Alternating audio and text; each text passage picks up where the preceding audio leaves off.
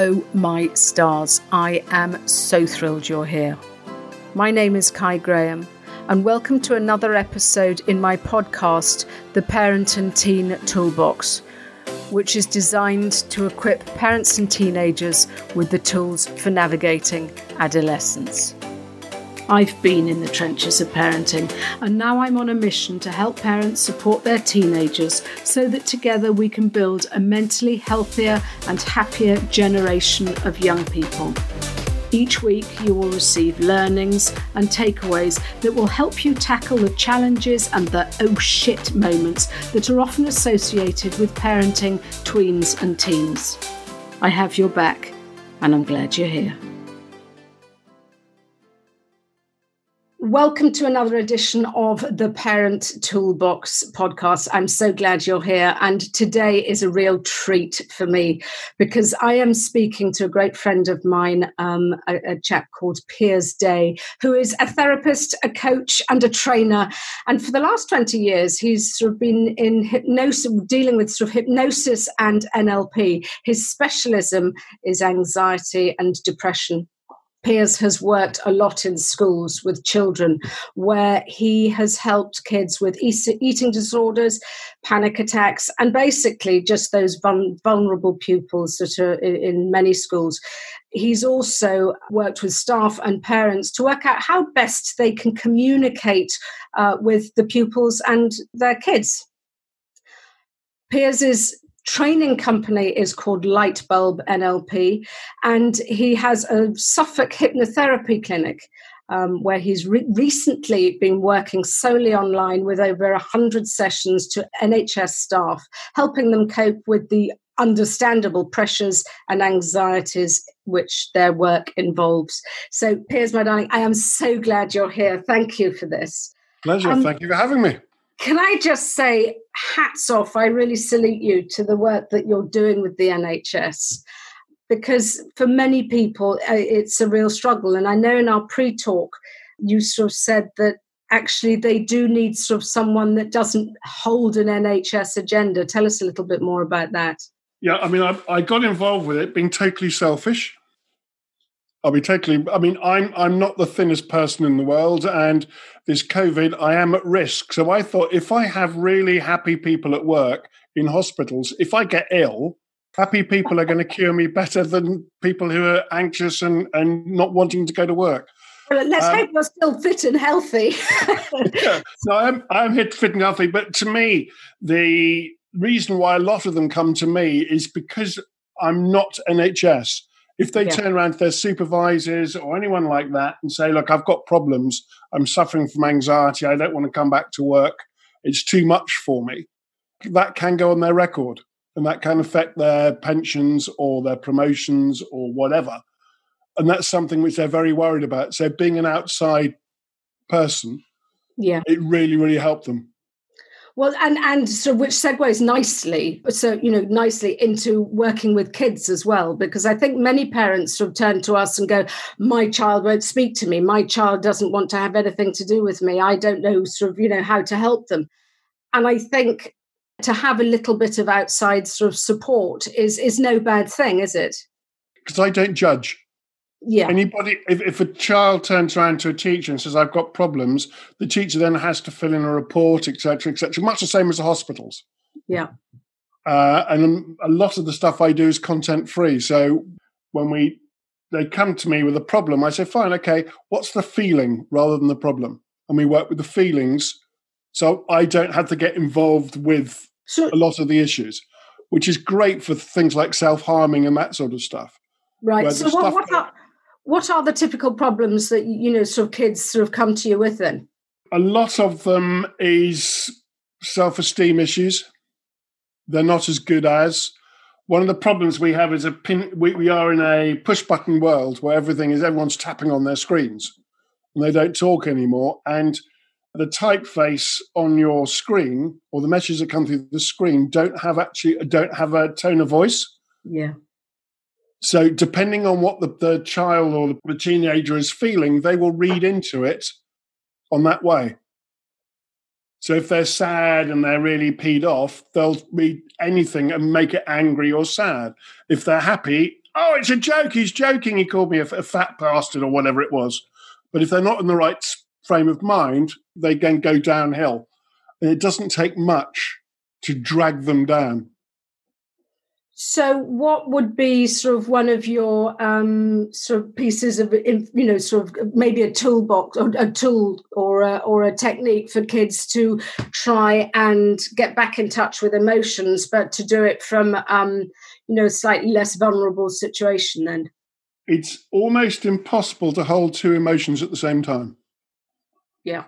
Therefore, if you are anxious, you cannot be anxious and calm.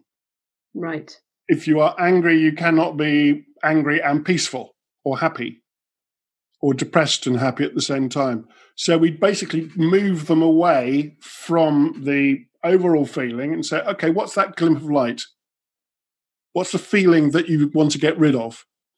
I mean, I've got loads of different techniques. One of them I've I've come up with myself. I call the perfect affirmation. Oh, go on, tell us more. The perfect, the PA is basically getting them to concentrate on what they want. One of the problems with especially young people is when they focus on something, it's rather like being in a cage and they can't get out of their state. And it's all about changing state. Right. So if someone is know, angry because somebody's called them a poo poo head or whatever, and I'm going to use polite language, or right. whatever it happens to be at school yeah. or, in, or on the uh, Snapchat or whatever it happens to be, that can drag them down. You've got to snap them out of that and get straight back into normal state.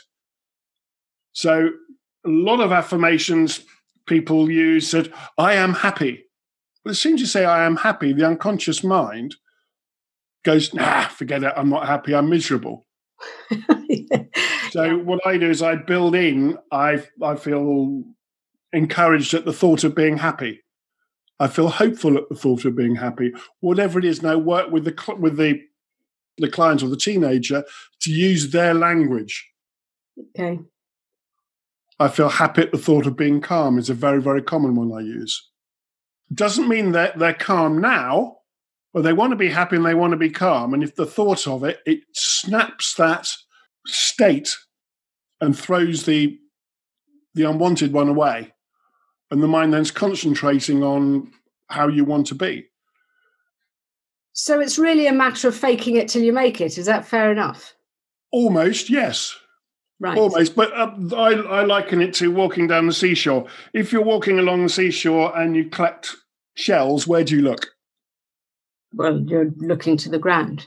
Yeah, if, you, if you're an ornithologist, and where do you look? You're peering up, up upwards looking for the birds. Yeah. Exactly. But you miss all the seashells. Totally. And if you're looking down, you miss what's above. So the idea is to get people to bounce their vision or their feeling from the stuck state, e.g., seashells, to freedom. Oh my God, there are seagulls up there. Wow. So it's just changing the perspective, it's changing your look on the world. Yes. But doing that, we also changed. I changed their physiology. Oh, okay.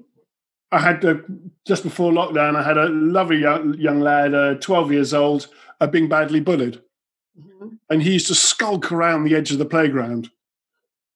And because he was skulk, he was, his head was down, his shoulders was hunched, and you had a big banner above his head saying, "Don't notice me." Totally. And of course, because he was different to everybody else and moving in a way that's not the same as everybody else, he was getting picked on. And I said, fine. So when you walk around the playground from now onwards, I want you chin up, shoulders back, and I want you to imagine a big banner on the your head saying, I'm all right. I'm the same as everybody else. I am good enough. Or I am work in progress. Yeah. I may not be good at football, but I'm really good at maths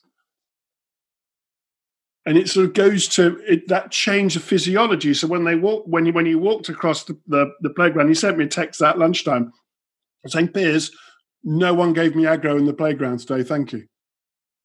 And I think that's the thing is that when you are, and especially with kids who might not have the experience, is that um, when you feel as though you are sort of trying to avoid sort of being in the limelight, trying to avoid sort of, you know, being picked on.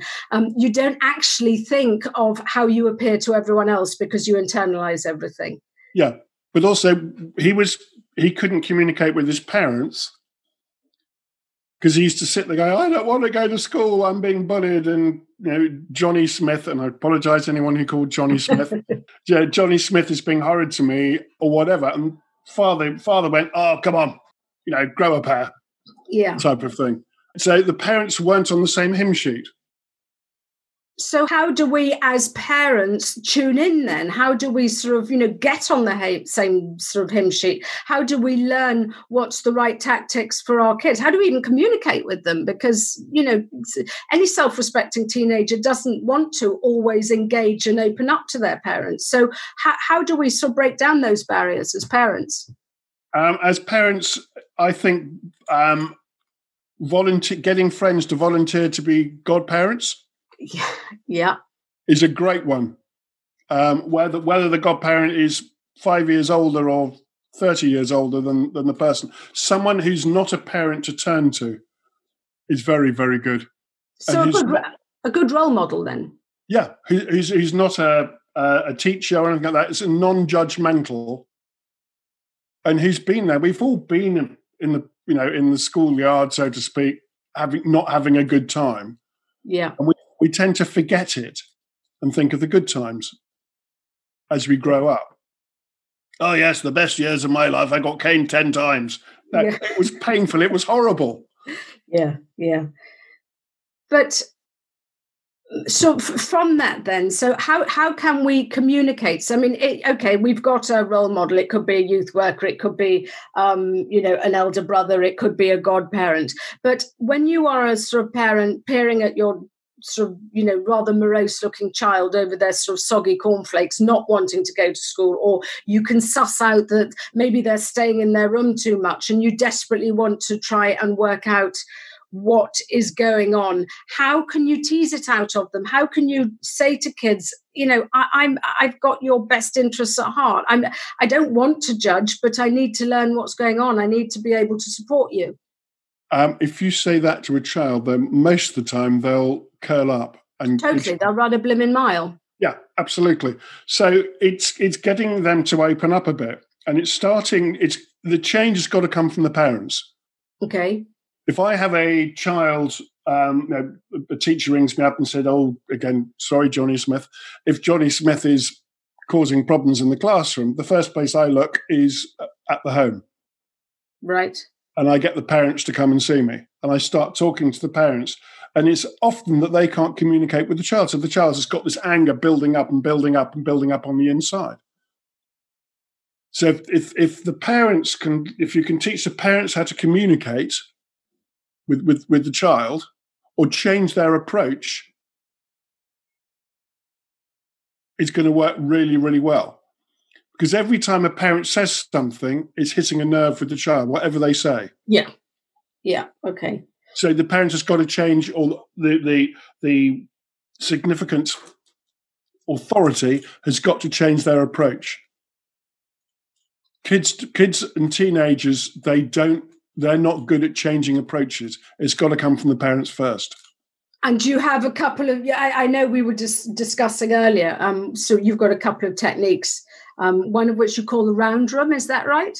Oh, yeah, the round room. Um, or is that something slightly different? Uh, no, the round room. It, it's it's. I work with it. Basically, what you're doing is putting to you, you you create a safe space. And this is done in hypnosis, but you can do it um, it's an NLP technique that we've we've we've made into um, sort of a hypnotic. Um, I think I think it improves it, but you need to see the person for one to one. But if you imagine um, you've got this issue with somebody, and you could say exactly what you liked, and you could call them every name under the sun, and get it all off your chest. Mm-hmm. And the other person is going to listen how amazing is that going to be? That, that I mean, yes, that, that's that's worth its weight in gold, surely. It is. So, if it, basically what I do is I set up two chairs, um, and I do.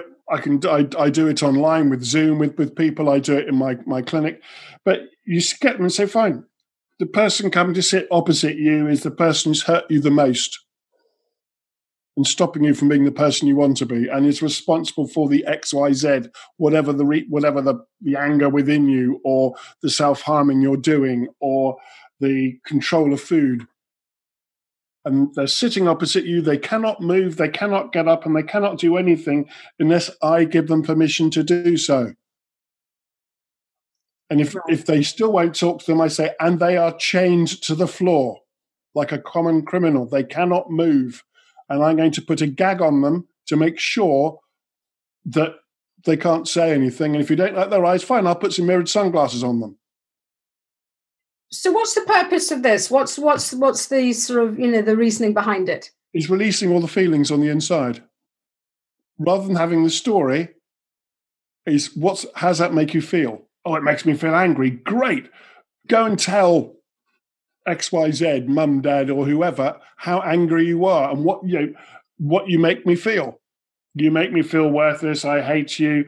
I hate what you do to me because of whenever you look at me in that way, I you make me feel small. I am 16, you know, not not a 10 year old is is very, very common. Because 16 year olds now are, you know, are going on 30 totally. Yeah and and i think that's one thing that us parents forget is the fact that we try we, you know we we uh, and nlp sort of says all this is the fact that we we look through the world through our own filters through our own experiences. Mm-hmm. And our childhood is so inordinately different to to sort of when we grow up grew up so that actually our childhood experiences to all intents and purposes could actually be quite redundant to what our child is experiencing. And yet we're still trying to parent from that point yeah, I mean, I can remember as a child getting really excited when I had a pen, which I still use to this day, which have got four colours on it. Oh, yes, yes. Yeah? Yes. to me, this was wow. This was the iPhone of, of its generation. Right, right. Yes. Um, and you turn it around and a different and a, a different different sort of um, nib comes out, doesn't it? That's right. I mean, you know, I've got four cars, and I thought that was the coolest thing in the world. Oh, you're so right. And if one person got one, everybody in the class got one, or whatever it was, it, and you went with with that, which are much more simple ways of doing it. Because I, I know this sounds terrible. When we were young, or when yeah. I were young, you know, people didn't have the disposable incomes they have now, and now it's all now it's all touch screen you know, kids saying, I want a, a, a, MacBook Pro for, for Christmas, I want a new iPad for Christmas. That's four, 500 quid. Yeah. I mean, we were lucky if we got a second-hand bicycle. now you're going down memory lane, yeah. young man. so, so, a lot of it, the kids don't. The kids have lost. I think they've they've lost they've lost a lot of value and the very the very fact that it's sort of um, everything is now sort of so much more sort of available and spontaneous and there's none of that waiting and there's none of that yeah. sort of saving up and and things and and whether or not we could have the internet to blame you know is sort of probably room for another program mm. but it's it is it's it's very very different in in that um everything is immediate now and and um so it's, you know, children expect instant results as well, don't they? Push button world. The one thing that is not push button is time. If you take a small child and a little girl and she's just drawn a lovely picture of a flower and she'll have this flower and she's spent I know, 10, 15 minutes doing the flower and lots, know, a bumblebee and the sun in the background, a blade of grass next door to it. And they go, oh, I must show mummy and daddy, look, mummy, mummy, mummy, look, look, look at my flower, look at my flower. Go away, I'm busy. Can't you see I'm on the phone? Can't you see I'm cooking? Can't you see I'm whatever? And it doesn't take that too many of those for the child to start thinking, oh, actually, I'm not as important. And this is what we do inadvertently, isn't it? And this is what we do. And one of the interesting things is talking to a lot of parents during the lockdown is they have television free evenings. Imagine. Everybody, yeah. everybody put your phones in the box. Mm. But but no, phones in the box if you want to eat. Yeah. and they sit and they talk and they play games and they do all this sort of stuff, which they do, don't normally do because they have time. Yeah. And the old adage, the family that stay that plays together stays together. Oh, totally. But I think the thing is, is that previously, pre pre sort of um, lockdown, pre coronavirus, we were all so tied up in our busyness. The mm. fact we were sort we were training our children that we don't have time to listen to them or we don't have time to listen to the small stuff and as you rightly say that pretty flower with the bumblebee and the blade of grass next to it whilst to parents is the small stuff to children is massive it's yeah. it's it is they've invested their time and their heart and their energy into it and i think for, for parents, we need to remember, whatever age our kids, 6, 16, 26, that, you know, what they're experiencing is their world. And it could be I mean, I, have heard sadly so many parents dismiss the, oh, well, you know, okay, they've missed their graduation, but there'll be other opportunities. And that's not really the way to look at it because our kids are going through at the minute not only with coronavirus not only but every stage of their life for them is yeah. such a massive milestone yes so when you get when you get a what i call a closed family where you know quite obviously you know mum dad they're they're working shifts they're working doing whatever jobs they're doing whether they're commuting um, a, a, great friend of mine down in um, the West Country, talking to his son who was in his A levels. And I said, "So, um, are you happy with your new house?" And he said, "Dad lives on a train, doesn't live here."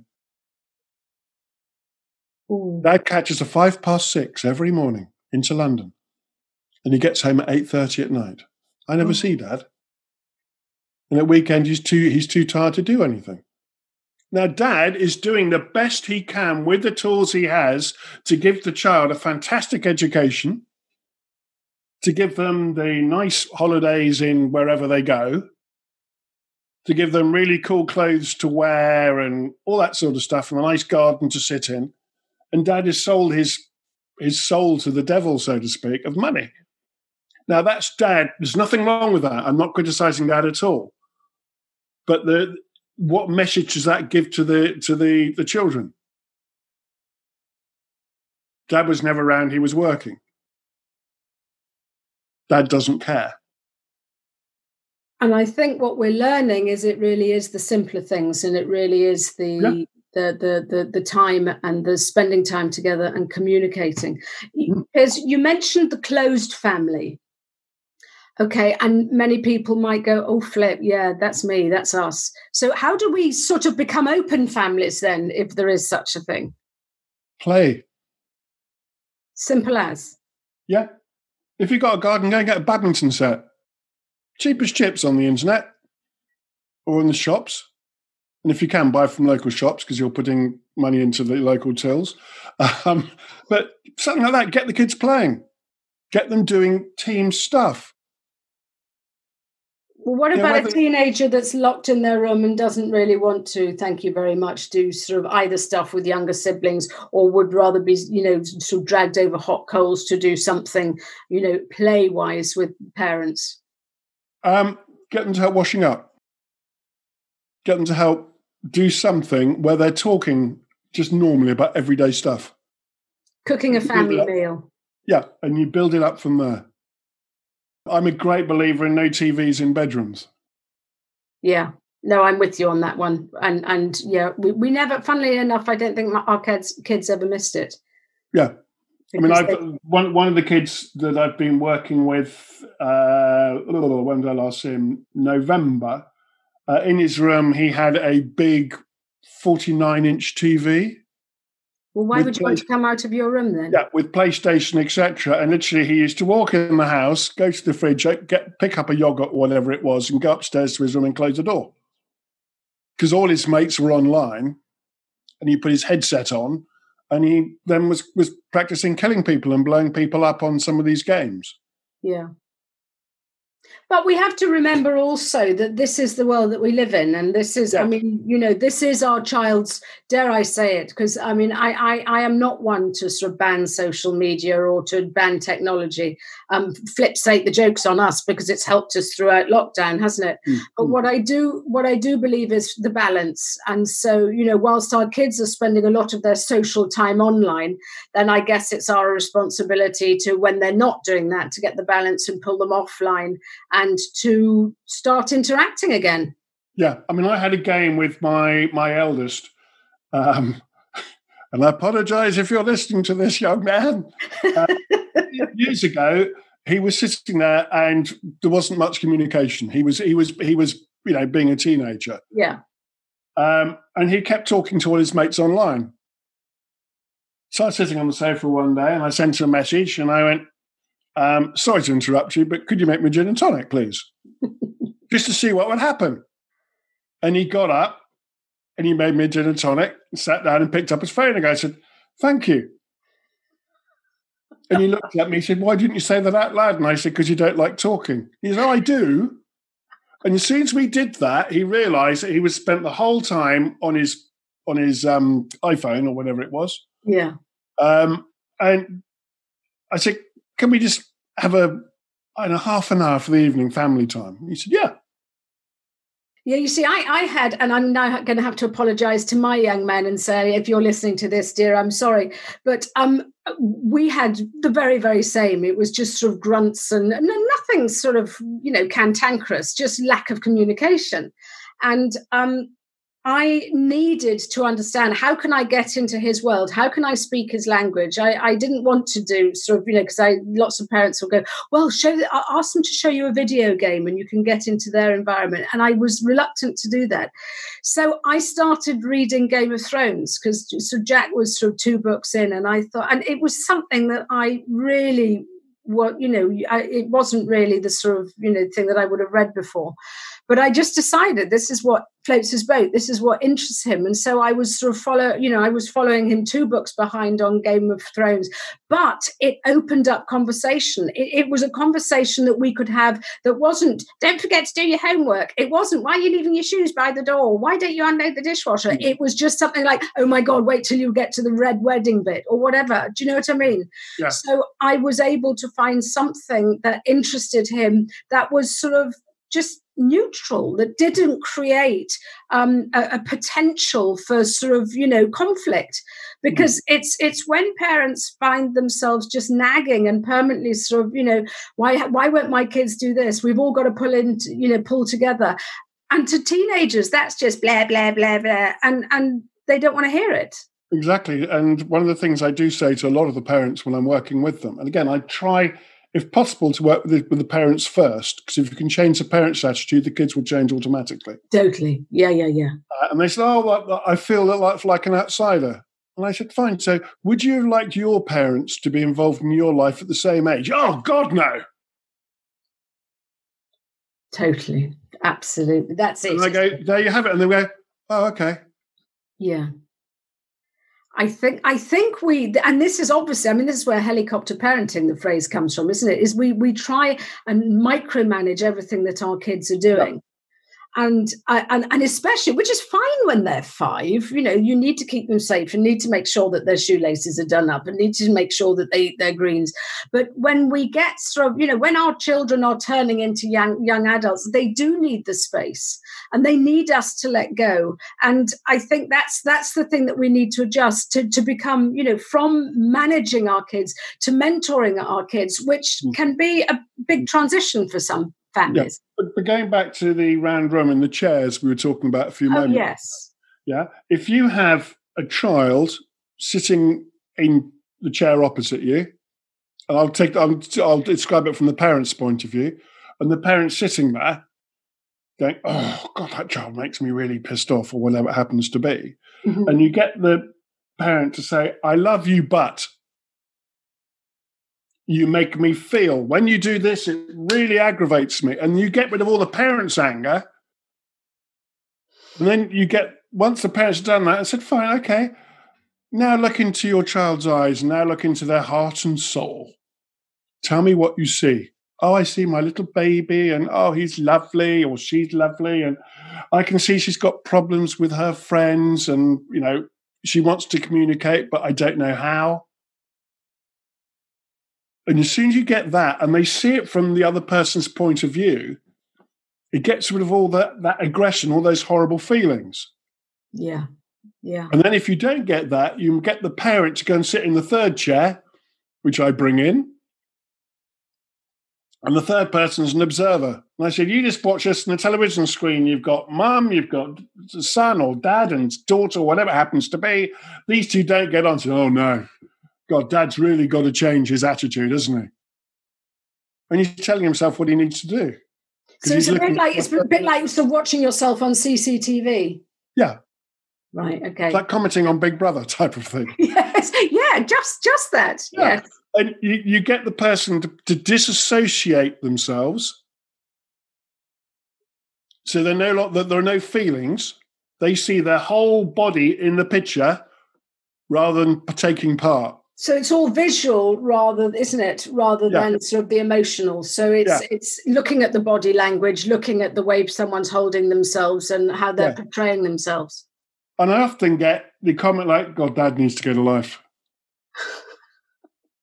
so what if the, the, his son doesn't get out of bed till 12 o'clock on a Saturday morning? Yeah. Yeah. Whoa. And as soon as you get as soon as you get that, it gets rid of all those those, those pent up feelings.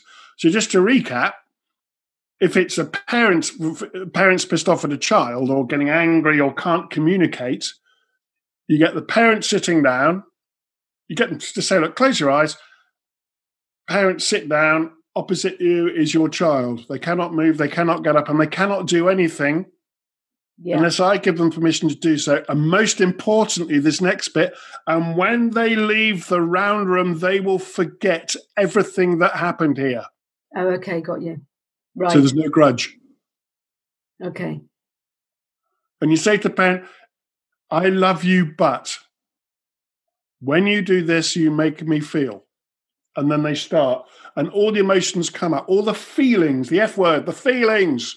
Yeah. They come up, and they say when you leave your shoes by the back door or you don't wipe your feet or you you leave the bathroom in a mess and so mum's dad whoever it is has got it all out and then when they see the child next they're calm the child goes, it's all been said. It's all been said, hasn't it? It's yeah. yes. And then and the, and the child goes, "What? You're not going to shout at me today?" No. Yeah. So the child goes up to the room, and if because mum and dad have changed or whoever's changed, they're yeah. not getting the same result. Mm-hmm. And the parents say it was really nice that night. Senzo came down and we sat on the sofa and we just talked. What did you do to them? And I said, absolutely nothing, but you were sending out a different vibe. The signpost above your head was no longer, I'm angry at you. It was, I love you. Because using your three chairs method, then they we've been able to get everything off our chest and yeah. therefore the resentment has we've just let it all go and yeah. that's that that i mean that's really what it's all about isn't it getting all that pent up whatever it is all that emotion out of your system whether or not it's the three chairs whether or not it's journaling whatever works for you but it's a matter of just do not let it fester inside and yeah. and bring it out uh, so that yeah so that our body language changes, Piers, our state of mind changes, the language that we use changes. It's all a totally different communication, yeah. isn't it? Uh, have you come across the, the letter the letter technique? No, tell me that. Letter technique. If you've got somebody who's can't communicate or is having problems with another person, um, I say to them, okay, what you do is you get a large sheet of paper, make sure your mobile's off, and make sure that you're not going to get disturbed, and you write get your pen and you write, Dear mum, dad, Fred, whoever, and you go, and you, you say, I hate you, you, you wind me up, blah, blah, blah, blah, blah. You tell them what they've done wrong, how it makes you feel, how it makes you, what it makes you do, what it makes you think. And they just write it and, and you've got to write it really fast. Don't correct any spelling, just write it, write it, write it, write it. And I said, you, you'll stop probably about four or five pages in in 20 minutes, 25 minutes. And they go, and they all said they're really hot at the end of it because you're letting all the, the, the, yeah. the feelings out. Then put it in an envelope and put it away for anything from two to five days. They put it away for two to five days and then said, open it again. And then read it and go, P.S. And they do the rest of the stuff, the emotional stuff. So anything, oh, wow. anything that hasn't come up comes out. Yeah. Oh no! You see, you I'd done the letter, but I'd never done the PS. That's a really cool, yeah, cool addition. Yeah, because the first one is you're going to you're going to let off steam, and the, the, the PS is actually the, a lot of the detail. Oh wow! Yes, that's that's brilliant. Yeah. Then you seal it and you write the person's name on it. And I did this quite recently with um, a girl who was seriously messed about by her boyfriend really, really horrible. And she, this messed her up. She was self harming. She was a food strike. So she and we we just did. She didn't want to talk about it, and I said, "Fine. I'm just going to go and put my back back to you. I'm going to look out the window for 20 minutes. I want you to sit at my desk. Here's a pen and paper and write, dear X. And I said, I just want you to write down everything you need to. And there's a spare box of tissues in the in the left hand drawer and she went through a box and a half of tissues, but she got it all out. I said, right, take it home, put it away for two, three days, then read it, PS. I said, then what I want you to do is write his name on it and where you think he is. If you haven't got his address, that's fine. If they've passed on, if it's a historical one, maybe grandma, grandpa, great uncle, whatever it happens to be, or a teacher that made your life difficult, it's like Fred Bloggs, and again, sorry if anyone's called Fred Bloggs, um, the street, London, if they're somewhere in the London borough. Yeah. Then you go outside with a match or a lighter and you burn it. And you watch it go up in flames. And then you go upstairs and you have a bath or shower and you wash from the highest follicle of your hair down to the base of your toes from the top of your head all the way down to the tips of your toes, and just scrub it behind your ears. Get your wax things out in your ears. You know, clear your ears out, nostrils, you name it. Wash it all away, and then you're done. And I got this uh, call about a week later from this complete stranger. I knew who she was because her, her, phone on my, my phone it came up with her name. Hi, Piers, how you doing? Hey, Oh. Totally different. Went to the cinema last night, and Dad and I had fish and chips. Unheard of. Yeah. Actually, got Dad to watch a chick flick. It was so cool. She wasn't communicating with her parents before because she was embarrassed, and Dad gave her a look one day, and she took that as disapproving look. You see. I worked with Dad as well. You know, and he he said, "Oh my God, I've been giving her the wrong signals, haven't I? That's and he, just, he yeah, went through some tissues. and He said, I've been a really horrible father. I said, No, you haven't. You were doing the best you could with the tools that you had. Yeah. Because you did never you would never go out of your way to hurt your daughter. Absolutely not. I said, Fine. You were just your map of the world was different to her map of the world. Yeah. And I think that's the thing as parents is that we need to understand we're coming, we're, we very often come from our own sort of, um, even, I was going to say place of judgment, I don't even that, but, but from our own point of view, our own map of the world. And actually sitting in a chair or understanding, you know, but walking a mile in someone's shoes, it, it's, it's just sort of helps us gain perspective of what someone else is going through. And we might not even begin to want to understand it, but it's just knowing that it's not the same sort of model of the world that we've got. Mm. It's called control. Yeah, it is. Yeah. Okay, when they're when they're as you said, you know, earlier on, you said when they're five or six, yes, you have to make sure they tie their shoelaces and wipe their bottoms, so to speak. But yeah. when they're older, let them learn from their mistakes, but be there to help them pick it up. Totally. I think that's the thing. We can't we can't live our children's lives, but we can be there to guide them through the messy bits.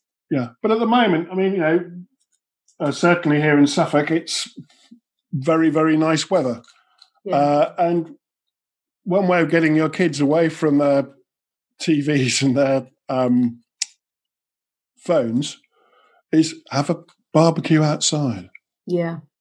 And another game you can have, which is always quite a fun one, is you get all the you get them all to put their phones face down in the middle of the table. And the first person to touch their phone does the washing up. Oh. and you make it into a game. And if you're really mean, you have a second phone you, and you just go inside and you, you, you text one of them. that's just now that's breaking the rules. um, no. But that's again, it, it's a way you just it, it's it's breaking that that that habitual. I'm not going to talk to you. It is. It's it's it's yes, creating a different pattern, isn't it? Yeah.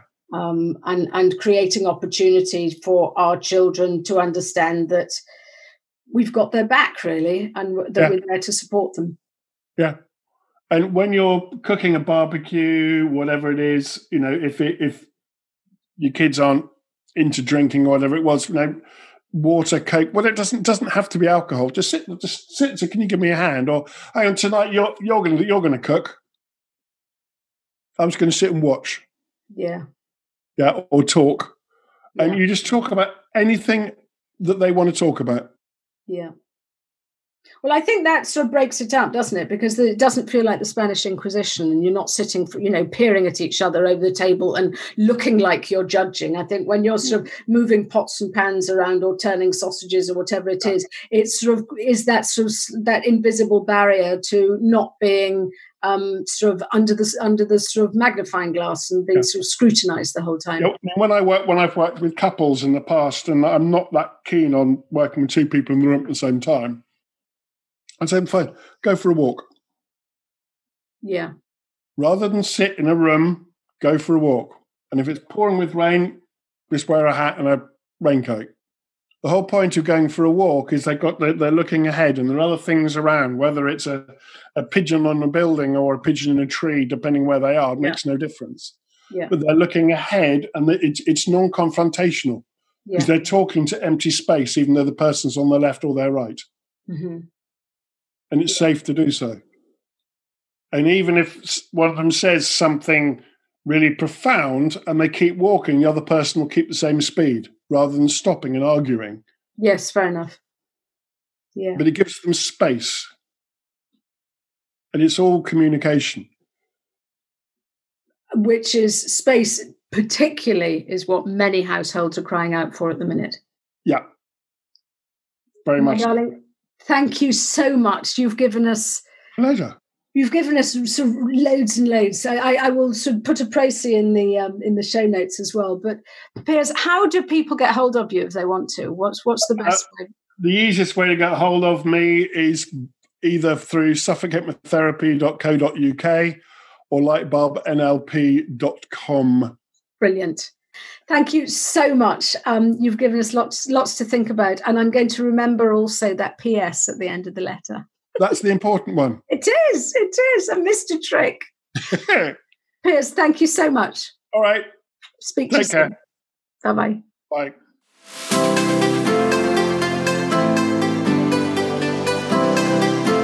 Thanks so much for listening to this entire podcast. If you want to help other parents looking for support, then please share this with your friends and family.